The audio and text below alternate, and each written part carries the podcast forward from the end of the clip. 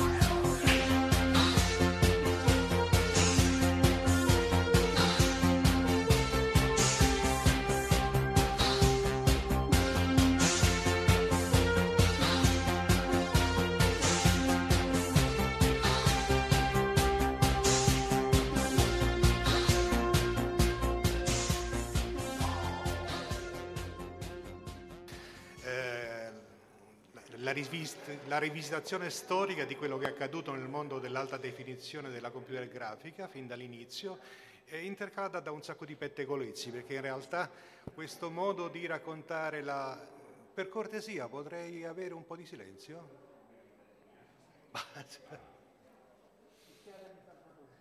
No, abbiate pazienza che...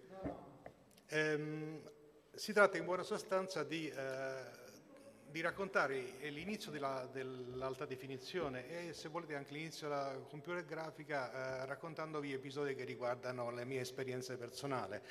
Eh, mi presento brevemente, sono Claudio Mattei, eh, sono in questo momento eh, l'amministratore delegato di un'azienda che si chiama DM Tech, eh, che si occupa di ehm, prodotti high-end per il per il broadcast, ma nella mia esperienza personale ho vissuto eh, diciamo, eh, un lungo periodo in cui sono stato in produzione e sono stato e sono tuttora amministratore delegato di Digital Video, che è un'azienda che ha prodotto un, un uh, tool per l'animazione. Eh, il nome è Toons, che è stato molto adottato nel mondo e che quindi in qualche maniera anche immeritatamente proietta su di noi i successi dei nostri clienti. Fra questi mi piace poter annoverare perché questo fa sempre in qualche maniera un sacco di eh, punti, eh, lo studio Ghibli che eh, utilizza nostro software fin dall'inizio e una parte delle, se ci arrivo, una parte delle chiacchiere e, delle, delle, delle, dei pettegolezzi riguarderanno anche loro e la mia esperienza con loro. Ehm, nasco come ingegnere elettronico, eh, comincio a lavorare in un'azienda di videoservizi romana che si, chiama, si chiamava, perché in questo momento è stata incorporata da un'azienda che sta quotata in borsa, SBP, era Monteverde, al tempo era un'azienda eh, di prima grandezza, forse la più grossa in Italia, una delle più grandi in Europa e io ho cominciato scrivendo il software per una macchina per effetti speciali video che si chiamava, si chiamava Quantel Mirage, un oggetto diciamo, che allora era, andava per la maggiore, era molto cool ehm, e grazie al quale il mio capo ha fatto un sacco di soldi. Ehm, questa mia esperienza è stata molto utile perché mi ha permesso di conoscere il mondo del broadcast. Io ero un ingegnere elettronico, quindi il mondo del broadcast non lo conoscevo.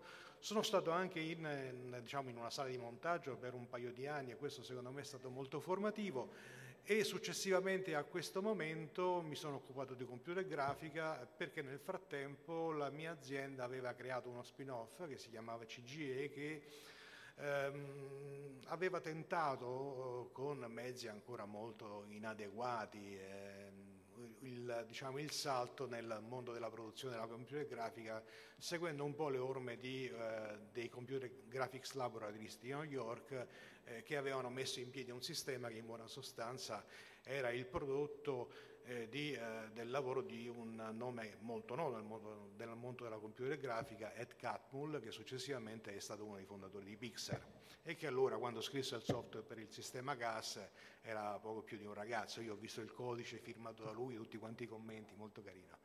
Ehm, ora, questo per inquadrare un po' eh, il sottoscritto, cominciamo dall'alta definizione. Perché? Perché l'inizio della mia esperienza lavorativa, eh, per la parte forse divertente e interessante da raccontare, è l'alta definizione. Ehm, nel periodo in cui, allora, un paio di note tecniche eh, molto diciamo, superficiali, perché non voglio annoiare che questi dati li conosce bene e non voglio neppure annoiare quelli che non li, non li conoscono e che non sono molto interessati. Però tanto per partire dai fondamentali, eh, voi sapete che eh, l'introduzione della televisione a colori in, eh, in Europa ha segnato diciamo, l'utilizzo di due diversi standard, uno il SECAM, il standard francese, l'altro si, chiamava, si chiama PAL, eh, Phase eh, Alternate Lines, sta per eh, l'acronimo, ehm, e ehm, tutti e due sistemi analogici. Quindi ovviamente mentre è noto il numero delle linee, perché il numero di volte interallacciati, il numero di volte che il pennello spazzola per secondo ehm, non è in linea di principio noto il numero di pixel in un sistema analogico, anzi veramente si può calcolare il numero massimo di pixel ricavabili dalla banda di frequenza disponibile con il teorema di Nyquist, ma la verità è che è un numero un po' tirato a caso, non è in realtà un numero, il che ha creato diciamo, eh, poi il problema nel, momento in cui siamo passati al mondo digitale di stabilire un, diciamo, delle, delle, misure per il sistema PAL e il sistema um, NTSC, perché nel frattempo il SECAM fortunatamente era, era sparito. Ehm, ora, eh, PAL e SECAM peraltro tutte e due condividono una frequenza a 50 Hz di refresh, sono sistemi interallacciati, a differenza del sistema NTSC che ha, diciamo, pagando un numero minore di linee aveva una frequenza di refresh c'ha una frequenza di refresh di 30 Hz e guarda caso eh, tutto questo è un sottomultiplo della, della frequenza eh, del, diciamo, dell'alimentazione elettrica, no? perché ovviamente in sistemi analogici molto, con un'elettronica di controllo molto diciamo, mh, mm, primitiva eh, era veramente importante la frequenza, che la frequenza diciamo, di, di, del, della rete fosse un eh, sottomultiplo eh, del, della frequenza di trasmissione. Insomma, banda alle ciance. Quando eh, è partito il progetto dell'alta definizione? È partito in un mondo che era ancora completamente analogico. Ora che succede? Che al tempo non esistevano ancora in Europa quelli che si chiamano oggi, veramente non si chiamano neppure più i programmi quadro, perché dal primo siamo arrivati al settimo e poi siamo arrivati al, all'ultimo programma che è Vision 2020, eh, che eh, che comunque sono il backbone dei progetti di ricerca europei. Allora esisteva una cosa che si chiamava Eureka. La differenza dei progetti Eureka rispetto ai progetti dei programmi quadro della Commissione è che erano progetti finanziati su base nazionale, ma all'interno di un ombrello che in qualche maniera validava il progetto a livello internazionale. Quindi da una parte il progetto veniva validato a livello internazionale, dall'altra tutta quanta la parte di istruttoria, la parte di rendicontazione veniva seguita a livello nazionale. Una cosa un po' strana che poi è sparita eh, perché adesso i, i programmi europei eh, vengono finanziati direttamente e vengono rendicontati direttamente alla Commissione. Ovviamente questo meccanismo favoriva le diverse industrie nazionali che si sono aggregate in questo progetto con l'idea di produrre uno standard analogico per la trasmissione in alta definizione e farlo in un contesto dove c'erano una serie di gruppi di lavoro creati essenzialmente dall'industria europea, perché alla fine della fiera questo era il giardinetto di BTS per i tedeschi, Thomson per i francesi, ci stava la Philips che era fortissima, ehm, per dirvi che la rappresentanza italiana era la Seleco e molto immeritatamente eh, assieme alla Seleco c'era una piccola azienda romana che sgomitando in qualche maniera cercando di infilarsi, aveva ottenuto di infilarsi eh, grazie essenzialmente a eh, presentazioni di, di, diciamo, di, di, personaggi importanti eh, nel mondo dell'industria che avevano un interesse a promuovere SPP per poi vendergli i dispositivi, perché alla fine era questo lo scopo. Ehm, in buona sostanza siamo riusciti a infilarci in un gruppo che si chiamava Multimedia questo gruppo era un gruppo che però eh, ancora allora utilizzava la televisione analogica e nel frattempo il mondo andava in fretta, quindi la transizione al digitale era già, era già una realtà nel momento in cui eh, eh, diciamo, il mondo analogico ancora, eh, la faceva ancora da, da, da diciamo, era ancora trainante nell'ambito del progetto. Morale della favola, progetto Orega 95 viene smontato, viene creato un progetto che si chiama ADTT, ADTV, Advanced Digital Television 1187, e ripartiamo alla grande sul, sul, diciamo con uno standard digitale. Ora, che cosa mancavano gli apparati, il problema vero lì è che mancavano gli apparati, segnatamente mancavano i registratori. Allora, io sono rimasto coinvolto in questa operazione quando eh, Dovete sapere che le prime trasmissioni diciamo, dello standard alta definizione, trasmissioni sperimentali, sono state fatte con le Olimpiadi di Los Angeles. C'erano stati prima gli esperimenti in Giappone con la NHK, però in buona sostanza Los Angeles costituisce il primo momento in cui viene fatto il broadcast live in alta definizione. In Italia i primi esperimenti venivano fatti con un corto, c'è stato un cortometraggio di Peter Dal Monte che si chiamava Giulia e Giulia, che è stato in realtà ehm, eh, ripreso in alta definizione e proiettata in sala trasferendo l'alta definizione sulla pellicola, questo dice lunga sulla mancanza di elementi all'interno della catena, no? mancavano proprio i pezzi. Insomma, morale della favola, arrivano i mondiali, noi stavamo in questo gruppo e eh, ci chiedono di fare la sigla, la sigla in alta definizione dei mondiali. Ora, la sigla di per sé è una banalità, nel senso che uno la calcola in computer grafica, allora c'erano già strumenti di computer grafica, ha la risoluzione giusta e diventa, lo, e diventa il prodotto da, uh, da, consegnare. Il problema era come consegnare questo prodotto. Allora, nel frattempo, tra le altre cose, i mondiali incombevano, quindi questa sigla doveva andare in fretta. L'abbiamo fatta assieme alla RAI, che faceva parte con noi eh, di questo gruppo di lavoro. Eh, segnatamente io mi ricordo che sono stato a Eindhoven diverse volte con Paolo Ciacci, una persona che qualcuno forse di voi conosce o ha sentito nominare, una persona mm, in gamba, un ingegnere di, di RAI con cui abbiamo fatto le nottate. Il meccanismo era molto semplice avevamo calcolato l'immagine, c'era un sistema per in qualche maniera surrogare il videoregistratore eh, ad alta definizione che esisteva in pochissimi esemplari ed era veramente un disastro da operare. Io mi ricordo a notte fonda tenta, il tentativo di fare insert edit con questa maledetta macchina che non ne voleva sapere, i nassi erano, erano nassi da due pollici allora ed erano oggetti prototipali che esistevano in pochissimi, in pochissimi esemplari perché non hanno mai avuto un seguito di produzione. C'era una maniera di surrogare questo oggetto. Si prendeva l'immagine, la suddivideva in quattro parti e i quattro quarti andavano su quattro videoregistratori di uno Sony, di uno, però eh, all'inizio li faceva solo la Sony, macchine, diciamo, stato dell'arte il tempo, che erano oggetti che servivano a registrare in digitale, il video digitale. Tramite questo sistema eh, era possibile in qualche maniera assiemare attraverso un multiplexer eh, questi quattro contributi che venivano proiettati in alta definizione. Quindi noi ci facciamo la nostra sigla, poi dovevamo rimetterla assieme, la dovevamo rimettere assieme per poterla registrare sul nastro e poterla consegnare. E mi ricordo questo andare e tornare con Indoven, dove c'erano i laboratori della Philips che aveva fatto il videoregistratore, con io e Ciacci che andavamo indietro questi tasti tra Roma e Indone, morale della favola, alla fine siamo riusciti, è stata un'esperienza divertente eh, e anche molto indicativa del grado di approssimazione con cui poi alla fine si fanno le cose. È stato l'inizio di una storia che poi io non ho seguito tante, che poi forse è diventata meno interessante, mi sono cominciato a occupare di altre, di altre cose, ma siccome diciamo, mi è stato proposto di riproporre un po' l'argomento che ho trattato la volta scorsa, e mi sembrava brutto rifarlo identico proprio perché eh, alcuni di voi perlomeno loro erano presenti. Ho pensato bene di, di, cominciare a variare un po' sul tema anche perché l'anno scorso devo dire che avendoci questo approccio un po' eh, colloquiale di parlare a braccio senza una scaletta. Mi sono dimenticato di dire un sacco di cose divertenti, quindi in buona sostanza magari questo più l'anno scorso faranno un insieme, non di coordinato perché come vedete salta picchio, però comunque in ogni caso qualche cosa di decentemente ascoltabile.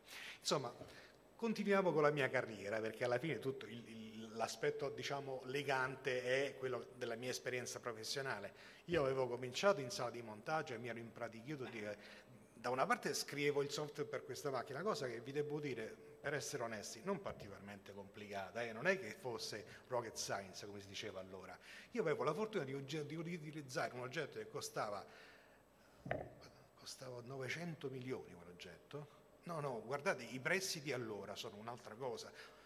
Questo mondo è cambiato completamente ed è diventato molto più democratico, molto più accessibile. Prima eh, utilizzare un, la sala di montaggio dove io lavoravo aveva tre macchine, quattro macchine VPR3 che erano dei, de, delle macchine di videoregistratori da un pollice, il costo della singola macchina 180 milioni, un mixer video che costava intorno ai 200 milioni, insomma stiamo parlando di cifre che erano sono ancora adesso, sebbene in lire, e sebbene sappiamo che c'è una differenza fondamentale fra il prezzo in lire e il prezzo in euro, sono, lasciano senza fiato senza fiato perché, e questo voglio dire da una parte, eh, fortunatamente è accaduto questo perché altrimenti questi strumenti eh, non sarebbero stati accessibili e anche altri oggetti e altre tecnologie non sarebbero state accessibili, adesso è molto più facile.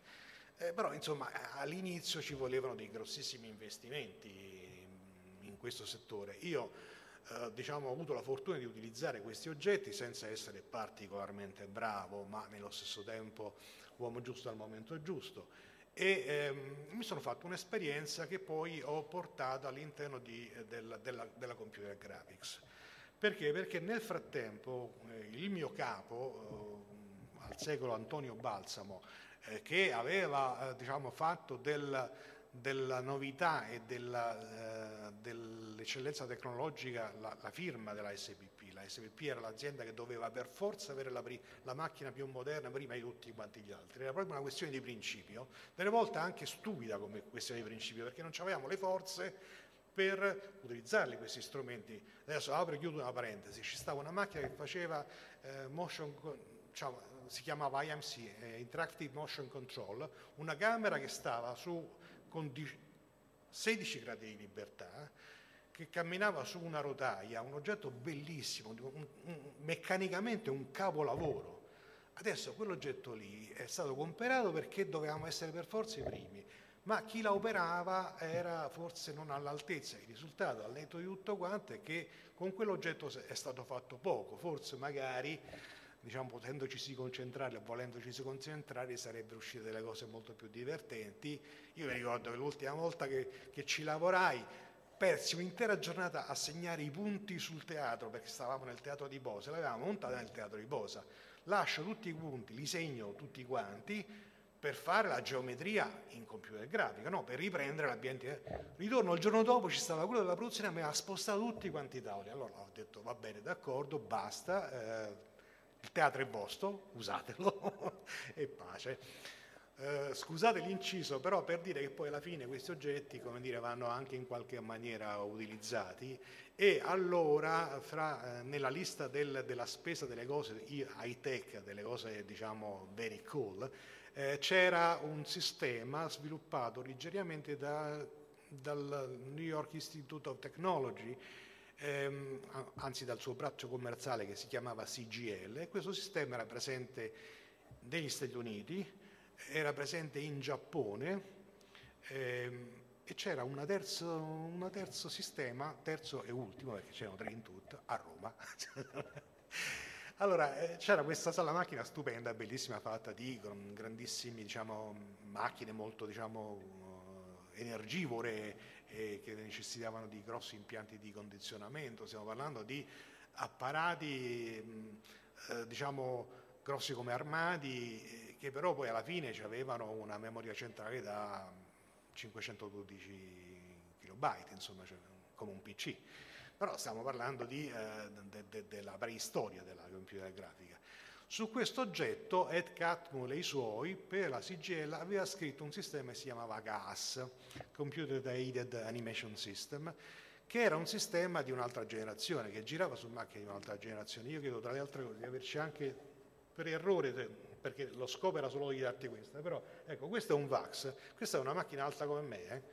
vai alla prossima, questo è un PDP-11 che eh, è un armadietto grosso così, ma insomma un oggettino che eh, adesso il vostro telefono, qualsiasi telefono tra i nostri, se ne mangia 100, 1000 in, diciamo, in parallelo e vai avanti al prossimo, ecco questo è il glorioso VT100, un terminale da digital stupendo, una macchina... Eh, Insomma, io ci ho lasciato il cuore su questa macchina, vai avanti, su questa interfaccia.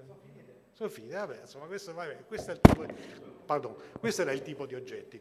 Allora, erano oggetti troppo costosi da manutenere. Io mi ricordo che il, eh, il, il conto della, della, del solo contratto di manutenzione della digital era di 185 milioni. Questo cost- questo oggetto costava soltanto in consumi elettrici degli impianti di condizionamento delle cifre senza senso. Non me le ricordo esattamente, ma erano senza senso.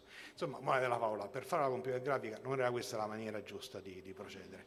E allora, nel frattempo che cosa era successo? Che avevamo cominciato a lavorare con un'altra azienda che al tempo si chiamava Itaca e c'era diciamo, il backbone di questa azienda, questa, azienda fatto di gente molto in gamba, tutti quanti questi che venivano era un gruppo di lavoro che veniva dall'INFM. Peraltro poi sono diventati carissimi amici, sono diventati colleghi, abbiamo gioito assieme del, del premio Nobel vinto da, dai loro professori, perché poi alla fine della fiera questi erano tutti studenti di Gabibbo in primo luogo e poi ovviamente eh, anche eh, del, del neolaureato Nobel, eh, che allora era più giovane, Parisi, che però ha fatto il relatore di tesi del mio socio, tanto per dirne una. Ehm, quindi, eh, buona sostanza, abbiamo pensato che forse era il caso di rifarcelo questo oggetto, ce lo siamo rifatto, però ce lo siamo rifatto su un sistema operativo e con delle tecnologie che erano molto più accessibili. Abbiamo parlato segnatamente di eh, scriverlo ex novo su IRIX, che è la versione Sirion Graphics di Unix, con macchine SGI e nello specifico la macchina in questione era allora, la prima acquistata era una Personalize, una macchina diciamo, che già utilizzava i processori eh, RISC della MIPS, mentre invece la, diciamo, la prima generazione aveva usato i, i Motorola 68000, eh, 68020, 68040 dei Motorola. Eh, stiamo parlando della serie Iris ehm, 3030, 30, 24-30, quindi macchine molto, molto più vecchie. Eh, l'esperimento venne bene perché questo era un tool di produzione, quindi noi l'avevamo fatto per, per, per, eh, per ehm, produrre internamente. Devo dire con successo perché poi eh, sulla scia abbiamo acquisito, questo era un tool per fare cartoni animati, eh, quindi animazione computer grafica però a cartoni. Acquisimmo anche altre tecnologie, non mi voglio dilungare su questo perché altrimenti rischio di perdere e di non farmi bastare neppure la metà del tempo, eh, insomma di non farmi bastare il tempo. Però in buona sostanza eh, questo diciamo, aveva anche dato la stura all'acquisizione di altre tecnologie per il 3D, quindi in buona sostanza diciamo, l'azienda era in grado di fornire sigle televisive che erano molti dei telegiornali allora, quello del TG, insomma, adesso manco me ne ricordo, però insomma molti telegiornali sono, e molte sigle televisive che, che sono entrate diciamo, nella, nel nostro quotidiano eh, vengono da quella, eh, da quella, bottega lì. E, e, e, per esempio nel caso della, dell'animazione bidimensionale, voi tutti quanti sono sicuro che conoscete e ci avete presente la sigla di appuntamento al cinema, che è la sigla più longeva della storia della televisione italiana, pure quella fatta diciamo, da, nel, nel nostro negozietto. Allora, risultato, l'oggetto era venuto proprio bene, era caruccio, eh, funzionale, efficiente ed era venuto così bene che ci è venuta la voglia di condividerlo e di vedere se potevamo venderlo. Era capitato in quel periodo che ci avessimo una, diciamo, una, uno scambio di, su questo argomento con il gruppo della Softimage Italia. Softimage allora era un'azienda leader nel mondo della computer grafica, anzi l'azienda leader nel mondo della computer grafica perché sono quelli che avevano fornito il software a Spielberg per fare i dinosauri. Adesso nella storia della computer grafica si va a scalini. Il primo scalino sono i dinosauri nel senso che lì c'è stato il primo grande salto di qualità, no? poi sono stati altri, però quello è stato un enorme salto di qualità. D'improvviso si è presa coscienza del fatto che con i giusti mezzi e con la giusta quantità di lavoro e di intelligenza era, era possibile produrre immagini che fino a quel momento francamente non si, po- non si, pensava si potessero realizzare. È per questo che diciamo, l'elemento di novità eh, è stato così dirompente. Allora, noi... Ehm, incontriamo, grazie ai buoni uffici nostro, diciamo, dei nostri amici italiani, eh, Daniel Langlois, che era il fondatore di, di, di Softimage, lo incontriamo al SIGGRAPH di Chicago del 92 Peraltro eravamo diciamo, in una lista di appuntamenti e siamo rimasti lì ad aspettare che toccasse il nostro turno, ci stavano un po' di birre, stavamo a stomaco vuoto, abbiamo fatto questo incontro. Voglio dire, non c'era nessuna intenzione ovviamente, però la verità è che stando al stomaco vuoto eh, a me una birra mi effetto, quindi eravamo particolarmente euforici. Non so com'è andata, diciamo, e se potevamo far di meglio, ma sicuramente è andata molto bene. Il risultato è stato che noi abbiamo cominciato a essere distribuiti da questi, da, dalla, dalla Softimage. Il prodotto è diventato Softimage Toons, prima era soltanto Toons, anzi veramente no, prima era Chuck, il nome di Toons gli è stato dato da noi, dietro il loro suggerimento, suggerimento azzeccatissimo, perché il prodotto si chiamava originalmente Chuck, che nella nostra intenzione voleva rimarcare una vicinanza al mondo del cinema, al mondo internazionale del cinema, tranne poi a scoprire che Chuck in italiano significa Chuck, fuori non significa niente, perché il Chuck in inglese si dice clapperboard. Quindi il risultato è che quelli hanno detto, la chiamavano Ciac, Ciac, e nessuno si capiva che cosa fosse, alla fine ci siamo adattati abbiamo di buon grado accettato che, di cambiare il nome e si chiamava Soft Image Tunes. E di lì siamo finiti nel carrello, diciamo, nel, nel mondo loro nascosti da canadesi. Perché nascosti da canadesi? Perché la verità è che allora, e forse in qualche maniera anche adesso, forse un po' di meno adesso, ma allora, eh, sentir dire che un tool di computer grafica per fare film, diciamo blockbusters, era un tool italiano, suonava strano, suonava proprio strano.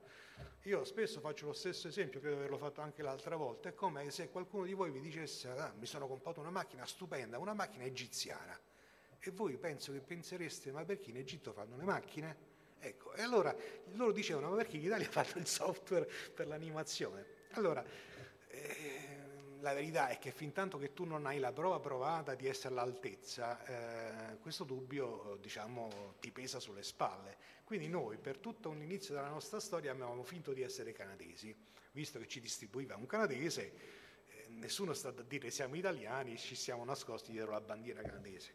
Quando, quando è che abbiamo finalmente potuto rivendicare la nostra mh, nazionalità d'origine? Dopo il primo film che in qualche maniera ci ha dato la patente di adeguati a, essere, a fornire tecnologie per l'industria. Il film era un film a cui io sono molto affezionato, che è andato male diciamo, al, al botteghino per tutta una serie di motivi che non hanno niente a che fare col film né con la storia, perché la storia era veramente ben fatta e carina. Il film è balto, bolto, eh, e il motivo per cui è andato male è molto semplice, perché quello era l'ultimo film che Spielberg ha prodotto per Universal Pictures e quando lui ha prodotto questo film, lui stava già mettendo in piedi DreamWorks e quelli di Universal non hanno gradito e il film non è stato proposto adeguatamente. Il risultato è stato che ha fatto 50 milioni al botteghino, forse anche qualcosa di meno.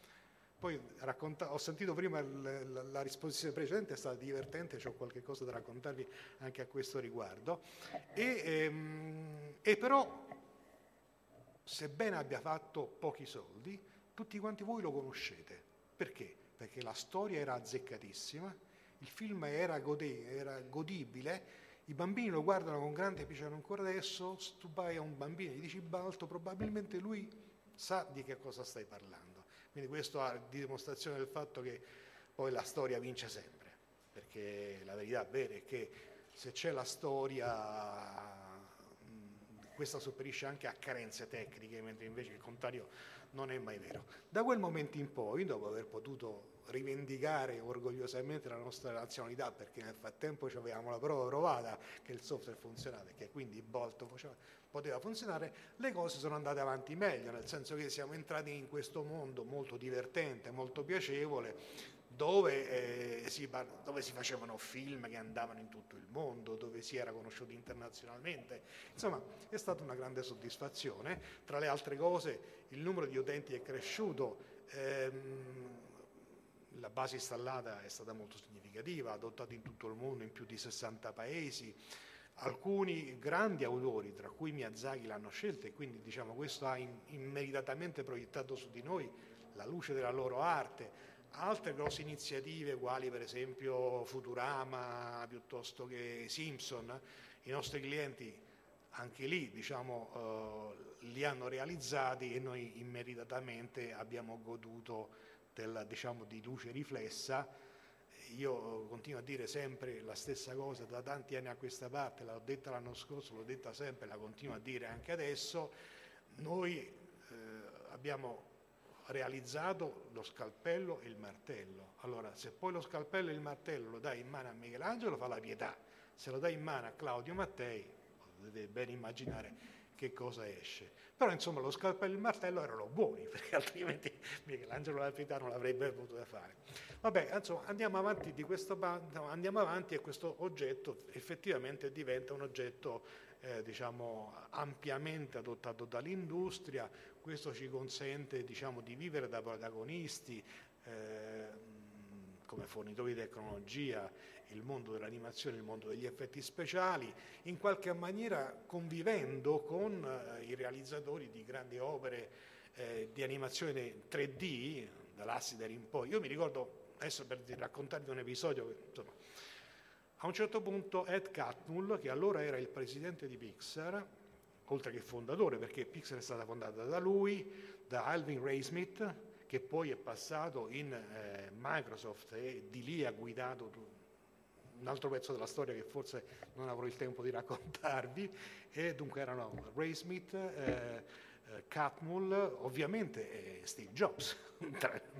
e, e, allora, Catmull era la fine degli anni 90, voleva scrivere un libro sull'animazione bidimensionale. Io stavo negli Stati Uniti perché stavamo lavorando, facendo un, diciamo, un giro eh, di promozione e lui, tramite la persona di Soft Image con cui io parlava, mi chiede un'intervista.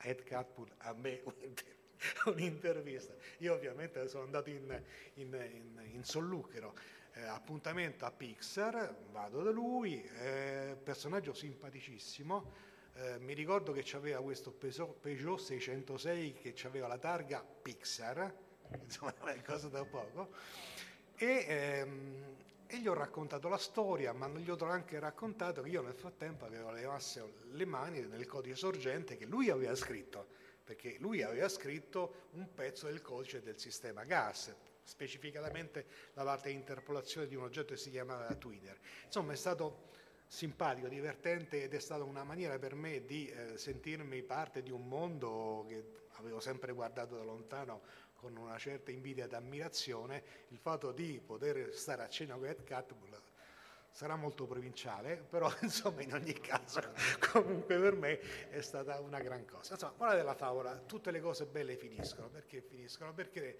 eh, come del resto credo che sia anche giusto, il, il, il modello di business cambia.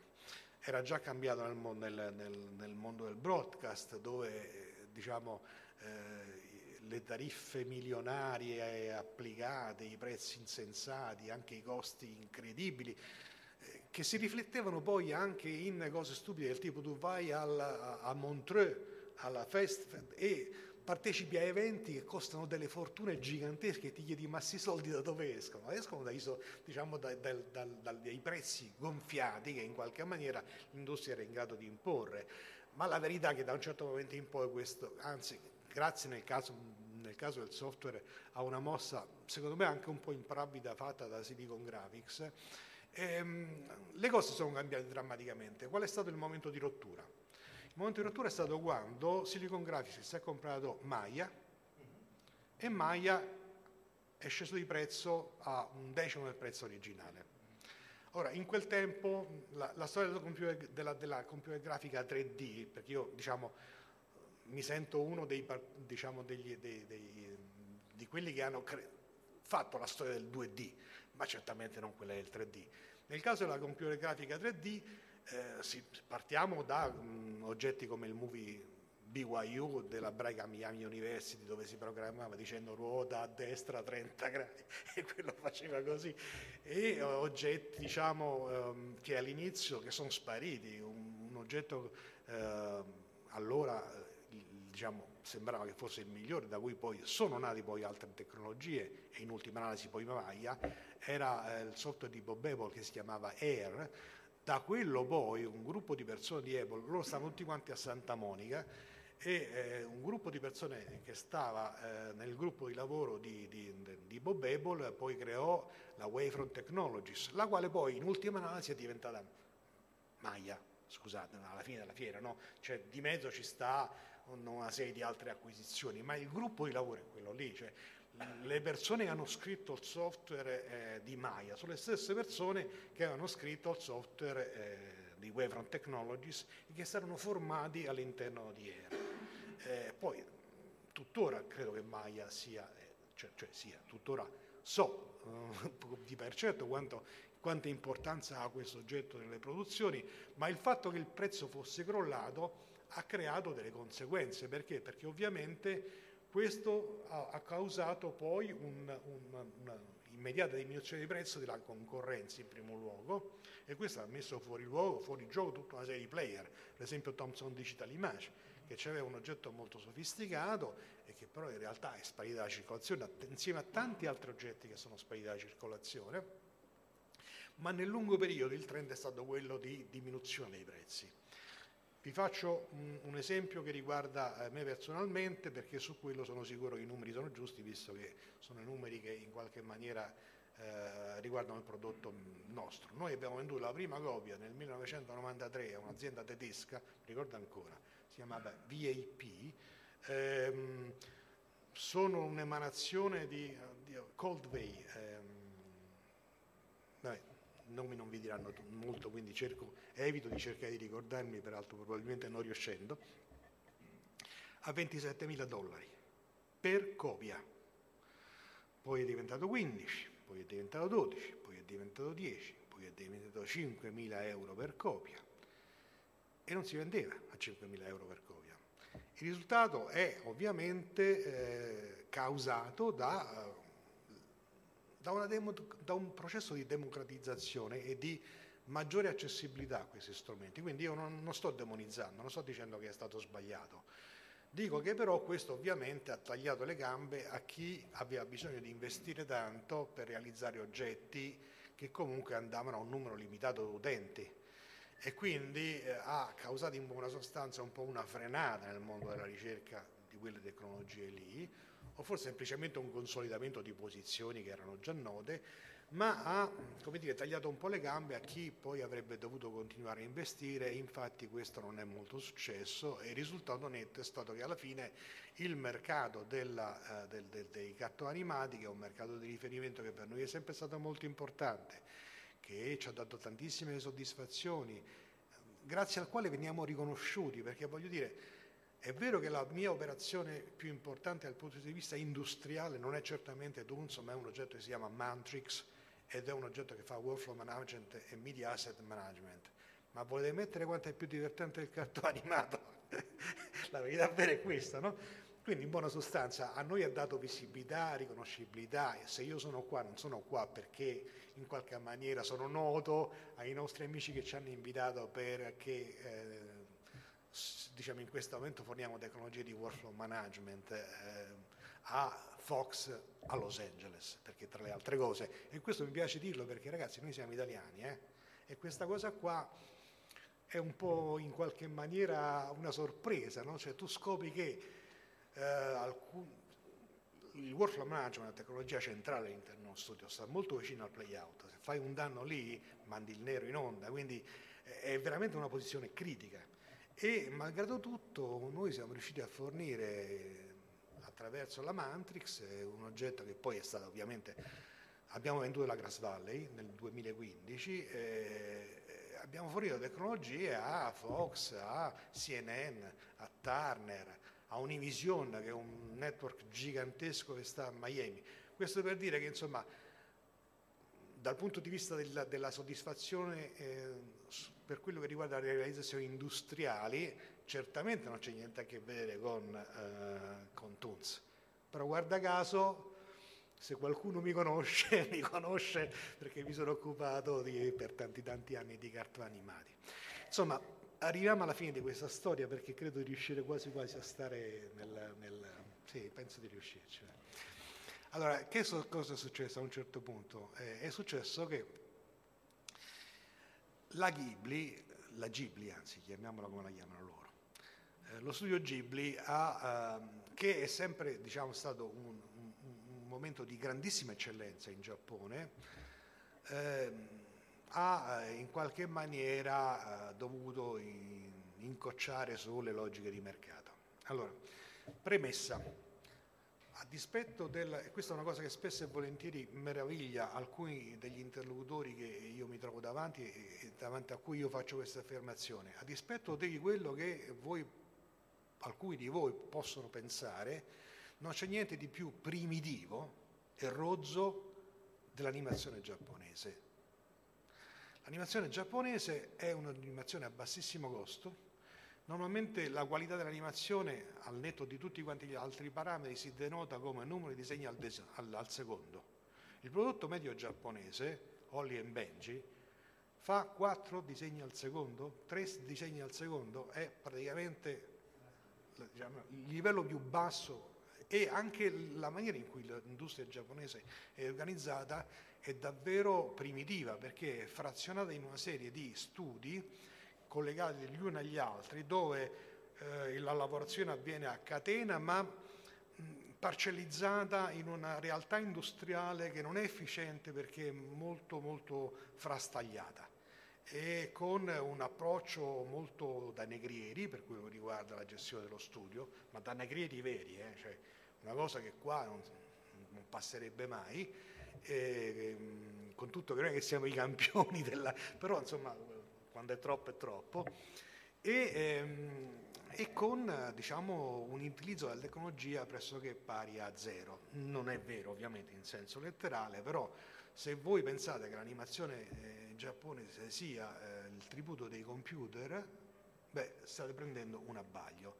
C'è però un'eccezione, sia per quello che riguarda la qualità che per quello che riguarda la tecnologia, e questa eccezione è lo studio Ghibli. Lo studio Ghibli, tutti quanti i giapponesi dicono, ma noi però, cioè sì, siamo giapponesi, però mica siamo studio Ghibli, però loro capiscono, tutti quanti capiscono la differenza che ci sta, che è una differenza di qualità in termini artistici, ma è anche una differenza culturale. Un, per dirvene una e, e per ri, ri, ricollegarvi poi perché devo saltare un po' di, di passi perché altrimenti non arrivo in tempo. Ehm, lo studio, se tu lo vai a visitare, è un posto veramente particolare. Eh, per esempio c'è l'asilo, l'asilo Ghibli, che è fatto con tutti i pupazzi Ghibli fatti apposta, eh, che serve per il personale. Eh, questa è una cosa che nessun altro studio di animazione ha in Giappone eh, e eh, in qualche maniera lo studio Ghibli vale la stessa regola che vale nelle major americane, nessun compromesso, nessun compromesso, mai.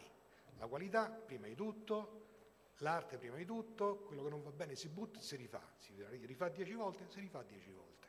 Voi capite che con una logica di questo genere i capolavori si fanno in fretta, perché ovviamente non ne hanno sbagliato uno, però se sbagli un film, se sbagli un film rischi grosso. E infatti quello che è successo è che a un certo punto sono trovati, si sono trovati una situazione di dover gestire uno studio che aveva, di dover diciamo, operare uno studio che aveva costi di gestione veramente alti, degli standard molto molto alti, delle aspettative, delle esigenze molto alte e se volete anche un personale molto ben abituato. Alla fine purtroppo, diciamo, siccome l'economia è gaglioffa e taglia le teste a prescindere da quanto poi alla fine ci sia buon senso, figlio anche, anche questa storia del fatto che sia Suzuki che Miyazaki avevano già allora una certa età, poi adesso purtroppo Suzuki è morto, Miyazaki continua, eh, però è molto, molto anziano pure lui, Beh, buona sostanza che cosa hanno fatto? Hanno deciso di smontare lo studio, l'hanno smontato. Attenzione, lo studio non significa solo Ghibli, eh? Lo studio Ghibli è un conglomerato che fa produzione, merchandising, eh, quindi diciamo produce reddito, un, uno stream di reddito molto importante che viene per esempio dal museo, il museo è carinissimo, io ci sono stato, tu vai a questo museo, ti ci portano, a me mi ci ha accompagnato il signore diciamo, Okui, che era il, uno dei loro, eh, questa penso di averla raccontata l'altra volta, ma è divertente, quindi la racconto di nuovo perché magari qualcuno non l'ha ascoltato. Ci sta una caffeteria dentro lo studio Ghibli che, ehm, che, non è accessibile al pubblico, è accessibile soltanto al personale e agli ospiti. Ehm, lo, il museo non, non, c'entra niente con lo studio, sta molto distante, però ovviamente insomma, diciamo, sono tutte e due emanazioni della stessa dello, dello stesso modo di, di, concepire gli studi e, eh, e le, la, l'aspetto museale per quello che riguarda l'animazione. Allora, tutti quanti gli ospiti, ah, gli artisti ovviamente, perché io ero ospite ma non ero artista, invitati da loro, vengono eh, a visitare il, il, eh, il, museo, a loro viene chiesto di realizzare un, un disegno su questa parete. Tu vai lì e ti casca, ti prolassa la mascella, perché vedi delle cose che dici porca miseria, cioè capisci che lì c'è passato tutto il mondo che conta per quello che riguarda l'animazione, eh, personaggi stranoti, poi c'è questa, questa liaison, questa, diciamo, che lega tantissimo eh, Ghibli da una parte e Spielberg dall'altra, cioè proprio sì, c'è una reciproca ammirazione tale per cui, che ne so, tu vedi tutta la roba di no, veramente divertente. E anche diciamo il museo è piuttosto divertente. Però ancora una volta eh, guardo l'orologio Caglioffo perché ancora non sono arrivato al dunque. Il dunque qual è? Che nel frattempo questo oggetto, il nostro oggetto Toons, era diventato un oggetto che forse dal punto di vista industriale eh, non, non, non, giustificava gli investimenti che avrebbe richiesto se avessimo dovuto continuare con lo stesso approccio che avevamo fin dall'inizio. Quindi ci siamo posti davanti a un, un enigma, eh, a, un enigma a, un, a, una domanda che ci siamo fatti e che ci eravamo già fatti in passato sempre dicendo questo non è il momento giusto, questo non è il momento giusto. E però a un certo punto nel 2000 e... Mm, che anno era? decisi di una stupidaggine, forse 2012, 2000, non mi ricordo, insomma comunque... No, no, era successivo. Scusate, c'è un momento di blank su questo, quindi vi prego, non, eh, non è interessante la data. Eh, abbiamo deciso di, eh, diciamo, che se c'era l'occasione, nostro prodotto sarebbe andato su una piattaforma open source. L'occasione è arrivata quando, quando siamo stati contattati da uh, una compagnia giapponese che si chiamava e che si chiama tuttora Duango. Ora, e qui è la parte dipendente della storia. Quando Studio Ghibli si aveva chiuso, i nipotini stavano ancora tutti quanti lì, all'asilo, no? perché non è che tu chiudi lo studio e poi però i ragazzini non possono andare all'asilo. Eh. Quindi tutte le mattine sia Miyazaki che Suzuki che altri notevoli personaggi del mondo dell'animazione si incontravano davanti alla scuola perché portavano i nipotini e poi si andavano diciamo, come amici, andavano lì a farsi due chiacchiere. Durante una di queste chiacchiere mi è stato raccontato, poi quanto sia verità, quanto è leggenda non riesco a saperlo, però la fonte è autorevole, è molto vicina ovviamente perché è una fonte giapponese si sono riuniti eh, intorno a una volta e, e si dicevano ah, ma noi che possiamo fare per aiutare l'industria dell'animazione giapponese, coscienti del fatto che questo frazionamento di cui vi ho parlato prima era un frazionamento che imponeva in qualche maniera una sorta di palla al piede, no? cioè quella, una, quella è un'industria che non riusciva a competere, soprattutto no, a competere con i vicini che sgomitavano da morire. No? Poi in uno scenario in cui, e questo è un altro inciso che voglio fare anche se mi mi costringe a tornare indietro. I giapponesi sono fondamentalmente ligi alle regole, onesti, quindi non rubano il software. Se tu competi con loro eh, e sei cinese e hai 160 copie di Toons di cui ne comprate zero, il, mio, il mio nostro più grande diciamo, cliente era a Shenzhen, ma non aveva mai comprato una copia, c'era una palazzina con 400 animatori su 8 piani. Il nostro software, io l'ho visto sulla bancarella di Singapore a 6 dollari di Singapore, manco di americani, 6 dollari di Singapore che sono 3 dollari americani, 20 giorni dopo che era uscito, io l'ho comprato, l'ho portato al mio system manager, ho detto mi dai un'occhiata, mi dici che è? Lui dopo è tornato da me e ha detto sì, questo è il build che abbiamo fatto il 23 settembre, no, identico, finito sulla bancarella, software pirata col mio, col mio distributore mi diceva Claudio sei contento? Io scusa, sei contento? Perché dice no, perché quando ti copiano vuol dire che hai avuto successo.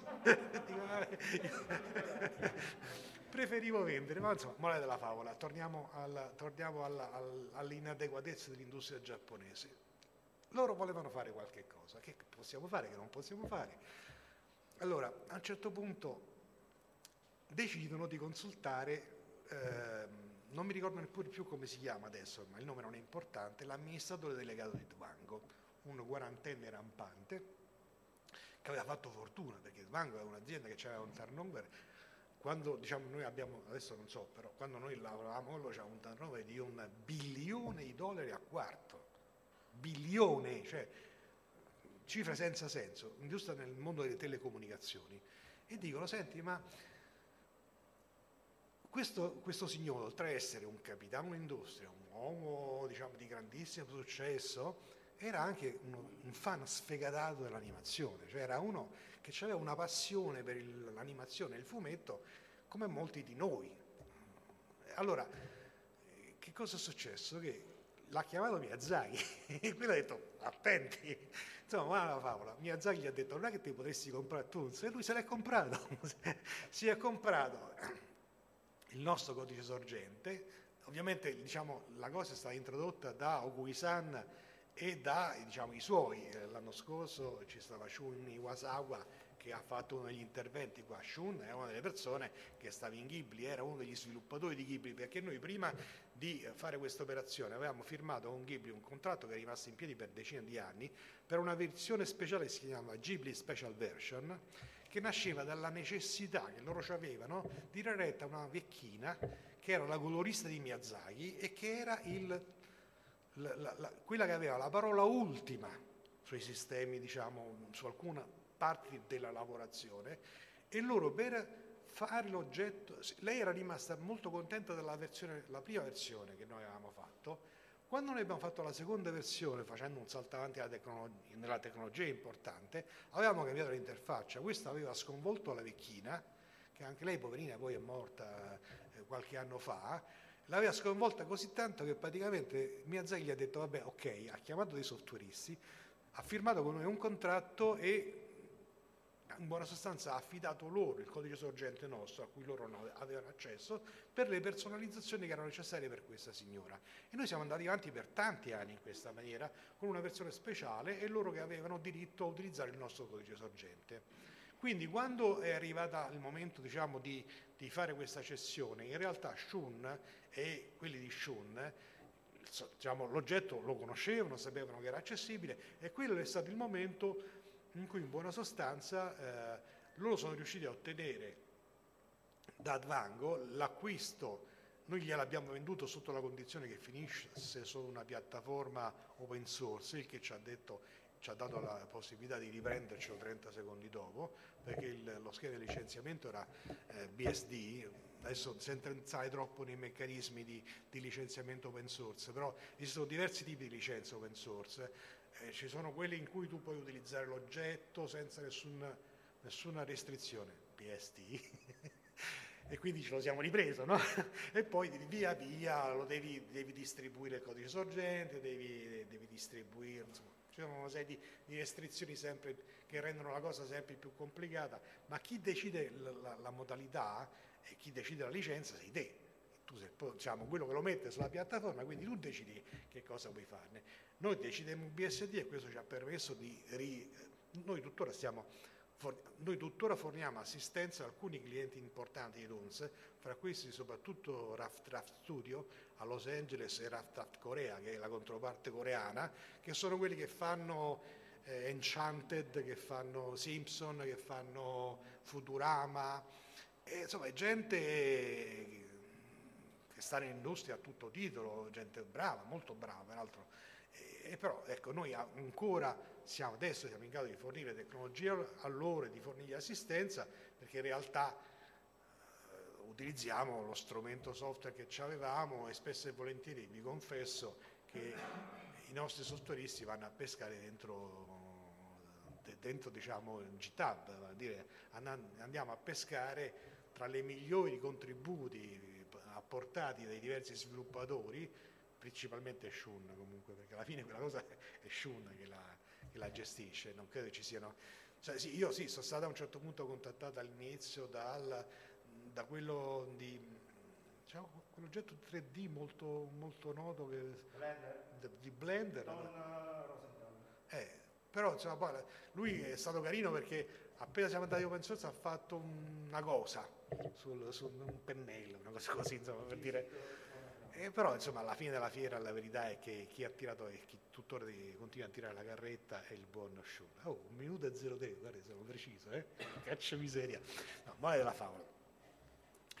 Eh, è stata una bella esperienza, un cammino che no, non è ancora del tutto compiuto perché l'oggetto ancora noi lo vendiamo e lo supportiamo, però certamente diciamo, l'esigenza di, eh, di, diciamo, di, di, far quadrare i conti ci ha portato a occuparci di altre cose, eh, anche con grande successo devo dire, perché insomma, avuto, io ho avuto anche molte soddisfazioni nel mondo del broadcast professionale con sistemi di tutt'altra dimensione e di, peraltro di tutt'altri costi di acquisizione, perché insomma, non è che stiamo parlando di sistemi che stanno nell'ordine delle decine di migliaia, nel caso di sistemi diciamo, di workflow management, nella loro piena accezione, i costi possono essere anche molto più elevati. Però il mio cuore è rimasto lì, eh, la mia passione per l'animazione ci sta, tra le altre cose mi dà la, la, possibilità anche di essere presente in situazioni come queste che trovo molto divertenti e rilassanti, perché più che una speech a me questa mi sembra una chiacchierata, no? cioè io sto qua, mi racconti i fatti miei, spesso e volentieri anche in maniera piuttosto scordinata, saltapicchiando. Adesso sono convinto che se vado a guardare questi appunti la metà delle cose non ve le avrò raccontate, ma nel frattempo il mio, te- mio tempo è finito. E quindi... Grazie. Mi spiace non c'è tempo per domande perché siamo... Avete ascoltato Fantascientificast, podcast di fantascienza e cronache della galassia, da un'idea di Paolo Bianchi e Omar Serafiti con il contributo cibernetico del Cylon Prof Massimo De Santo. Potete seguirci ed interagire con noi sul nostro sito fantascientificast.it, su Facebook alla pagina Fantascientificast, su Twitter sul profilo at Fantascicast, sul nostro canale Telegram t.me slash fantascientificast, sulla nostra community Telegram t.me slash fsccommunity. Se siete particolarmente timidi, potete utilizzare la vecchia, cara e affidabile posta elettronica, scrivendoci all'indirizzo redazione at fantascientificas.it. Tutte le puntate sono disponibili sul nostro sito, su Apple iTunes, su Spotify e su Podbean all'indirizzo podcast.fantascientificas.it.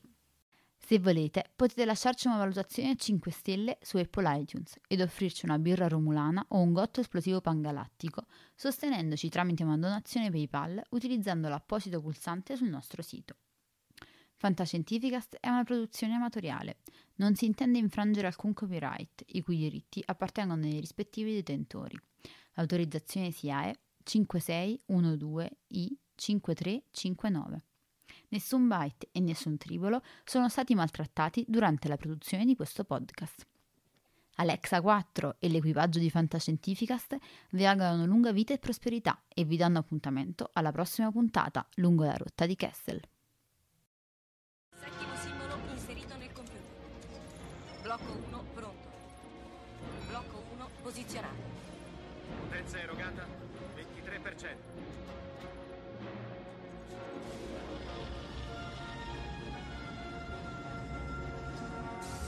Così, Blocco 2 è pronto.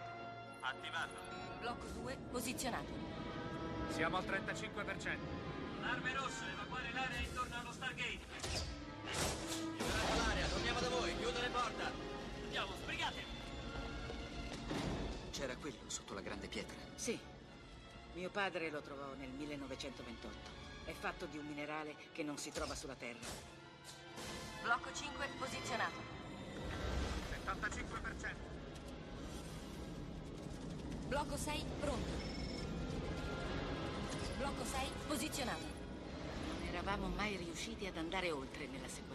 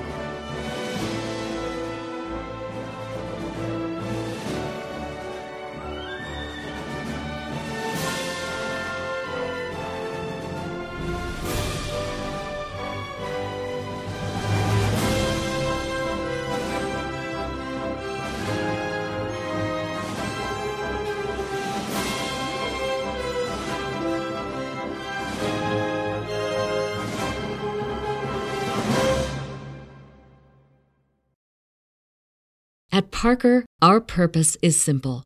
We want to make the world a better place by working more efficiently, by using more sustainable practices, by developing better technologies. We keep moving forward.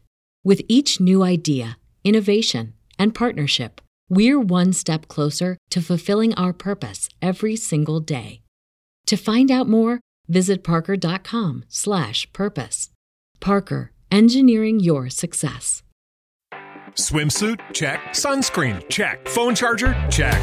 Don't forget to pack the 5 Hour Energy. It fits great in a pocket or carry on, and the alert feeling will help you arrive ready for anything. Now get 20% off when you use code 5HE Travel at 5hourenergy.com. Expires April 30th. One time use only, not valid with other discounts. Remember, visit 5hourenergy.com and use code 5HE Travel to save 20%. As humans, we're naturally driven by the search for better. But when it comes to hiring, the best way to search for a candidate isn't to search at all. Don't search, match with Indeed. When I was looking to hire someone, it was so slow and overwhelming. I wish I had used Indeed. If you need to hire, you need Indeed. Indeed is your matching and hiring platform with over 350 million global monthly visitors, according to Indeed data, and a matching engine that helps you find quality candidates fast. Ditch the busy work. Use Indeed for scheduling, screening, and messaging so you can connect with candidates faster. And Indeed doesn't just help you hire faster. 93% of employers agree Indeed delivers the highest quality matches compared to other job sites, according to a recent Indeed survey. And listeners of this show will get a $75 sponsored job credit to get your jobs more visibility at Indeed.com slash podcast. That's Indeed.com slash podcast. Terms and conditions apply.